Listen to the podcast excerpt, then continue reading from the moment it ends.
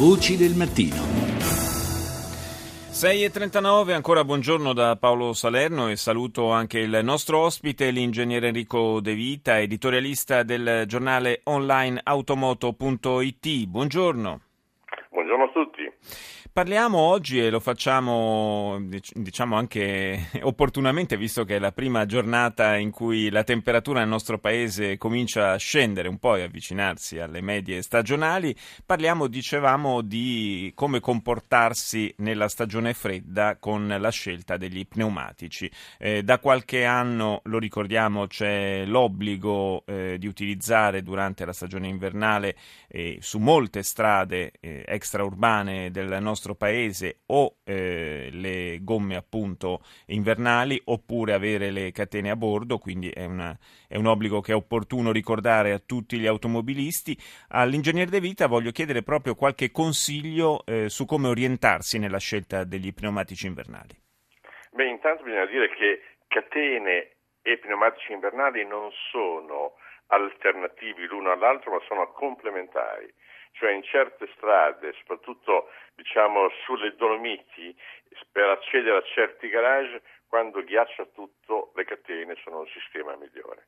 I pneumatici invece invernali, quelli chiamati anche da neve, sono ideali per viaggiare ad alta velocità. Quando dico alta velocità dico al di sopra dei 50 all'ora perché le catene hanno il limite di codice di 50 all'ora. Sì.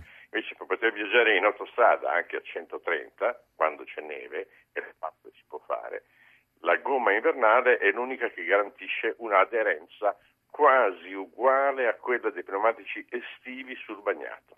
Ecco, quindi c'è una differenza gigantesca enorme.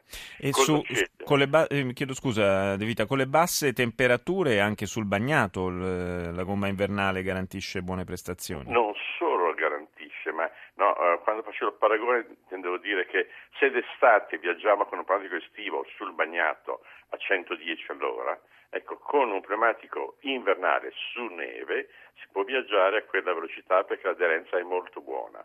Ovviamente il pneumatico invernale poi supera in aderenza quello estivo quando le temperature sono al di sotto dei più 7 gradi. Mm. Ho fatto prove nelle quali a meno 4 gradi il pneumatico invernale su terreno asciutto aveva addirittura il 25% in più di aderenza del pneumatico estivo, ovvero frenava in uno spazio più corto del 25%. Quindi è una gomma di sicurezza sia sul bagnato sia su asciutto e a maggior ragione su neve.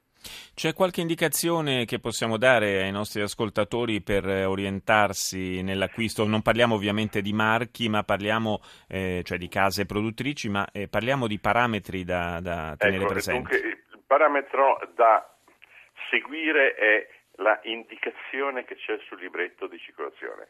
Sul libretto di circolazione, diciamo da molti anni ormai, è riportata la misura e anche le caratteristiche tecniche di velocità, eh, la sigla QHVW sono sigle che danno un'indicazione della velocità massima a cui può essere guidato quel, pneumatico. Ecco, non prendete pneumatici diciamo, di serie con indice Q, che è quello che ha limiti a 160 all'ora, perché poi d'estate non potrete mai più tenerlo sulla vettura perché è proibito per l'estate. Mentre altre sigle, un V, un W, eccetera, sicuramente eh, può essere mantenuto anche d'estate. C'è un, un logo che contraddistingue gli oh. pneumatici invernali testati come tali? Ci sono eh, diciamo tre indicazioni che caratteristico pneumatici ammessi come codice durante l'inverno e sono la sigla M più S o MS che eh, indica un pneumatico di, di vecchio tipo adatto un po' a tutte le stagioni che eh, non ha mescole speciali per l'inverno. La sigla invece speciale per alte velocità e per l'inverno è o il fiocco di neve stilizzato oppure una montagna con tre cuspidi, una dolomite tre cuspidi. Questi sono i simboli del pneumatico realmente moderno invernale. Che cosa eh, succede se teniamo il, le gomme invernali anche nella stagione più calda? Assolutamente nulla. Eh, diciamo che io stesso quest'estate le ho mantenute perché le temperature non erano altissime. Eh, succede che se si guida in un certo modo si usurano di più di quelle invernali ma le altre caratteristiche nella guida normale sono poco avvertibili, diventa un pochino più pastosa la guida, eh, in una frenata si può consumare di più pneumatico, ma ho visto, sono ormai diverse volte che faccio l'esperimento, non c'è molta differenza forse, nell'usura. Forse aumenta un pochino il consumo di carburante? Neppure questo ah, aumenta. Neanche questo. Quindi tutto sommato quindi tutto sommato può essere un acquisto consigliabile per eh, tutto l'anno per avere una maggiore sicurezza nella guida.